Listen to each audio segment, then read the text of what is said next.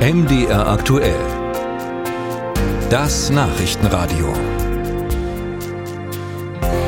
Seit mehr als eineinhalb Jahren tobt der russische Angriffskrieg gegen die Ukraine. Die Kämpfe gehen dort auch derzeit weiter, auch wenn der Krieg in der Ukraine in der öffentlichen Wahrnehmung nach hinten gerückt ist durch den so plötzlich eskalierten Konflikt im Nahen Osten. Die Ukraine hat Attackams-Raketen aus den USA, also Raketen mit großer Reichweite erhalten und nun erstmals eingesetzt im Kampf gegen den russischen Aggressor. Im Vorfeld gab es die Sorge, dass damit auch Ziele in Russland angegriffen werden könnten. Daher reagierten die USA und andere westliche Partner lange sehr zögerlich auf die Forderung aus Kiew. Nun nannte der russische Botschafter in den USA die Lieferung der Raketen einen schwerwiegenden Fehler drohte Konsequenzen an. Wir schauen nun in die Ukraine und sprechen mit Andrea Bär, unserer Korrespondentin in Kiew. Frau Bär, wie ist die aktuelle Lage in der Ukraine und wo liegen derzeit die am schwersten umkämpften Frontgebiete?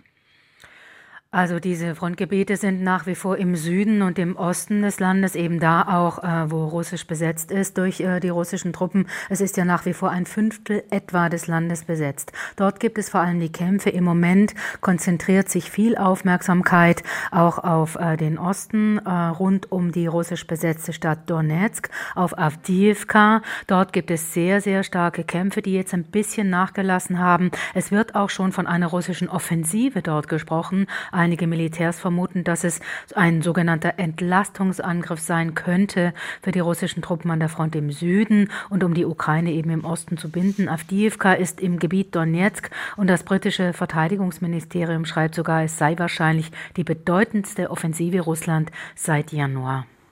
Nun hat ja die Ukraine diese Attackams-Raketen aus den USA erhalten und auch eingesetzt. Hat sich dadurch die Position der Ukraine in diesem Krieg verändert? Also sie wurden ja offiziell äh, jetzt gerade erst zum ersten Mal eingesetzt, aber der Sprecher der Luftwaffe der ukrainischen Armee hat gesagt, es wird gravierende Veränderungen geben. Warum? Es ist möglich, sagte er, Ziele sehr genau zu treffen. Dafür sind diese Raketen, diese ballistischen, ja auch bekannt. Präsident Zelensky hat gestern Abend gesagt, äh, sie hätten sich bereits als sehr genau erwiesen und bewährt, also ein Hinweis darauf, dass sie schon eingesetzt worden sind. Und eine Sprecherin des Weißen Hauses meinte, ähm, sie hätten eine gedrosselte Version bekommen, denn eigentlich äh, die modernsten oder die neueste Version, sage ich mal salopp, die kann so ungefähr 300 Kilometer weit und diese Version der Ukraine, die die Ukraine bekommen hat, haben so 165 Kilometer. Warum sind die so wichtig? Sie können eben hinter der Front Ziele erreichen, Militärflughäfen, Lagerhäuser, Kommandozentralen. Und aus Sicht der Ukraine wäre es eben super, wenn die russische Seite ihre Sachen nach hinten verlegen müssten. Also sie könnten eine andere Logistik erzwingen und das würde sich natürlich auf die Kämpfe und alles andere auswirken. Nun stehen ja die Kämpfe zwischen Israel und der Hamas im Nahen Osten derzeit weltweit im Fokus. Gibt es denn Befürchtungen in der Ukraine, dass die internationale Unterstützung äh, nun nachlässt? Ja, natürlich, das ist ja ganz klar. Sie haben es selbst ja angesprochen, die mediale Aufmerksamkeit, was aber auch logisch ist in so einem Informationsbedürfnis im Moment, die hat natürlich nachgelassen. Aber natürlich gibt es ähm, die Sorge, dass die Ukraine, ähm, das zu sehr abgelenkt worden werden würde. Und äh, hier ist folgende Lesart. Ähm, wir haben einen gemeinsamen Feind, heißt es ihr in Bezug auf äh, Israel.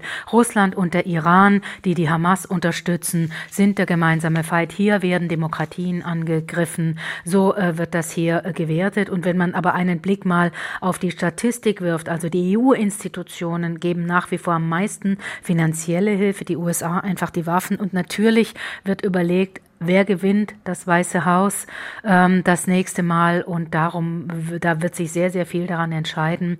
Und die Befürchtungen der Ukraine, die sind natürlich da.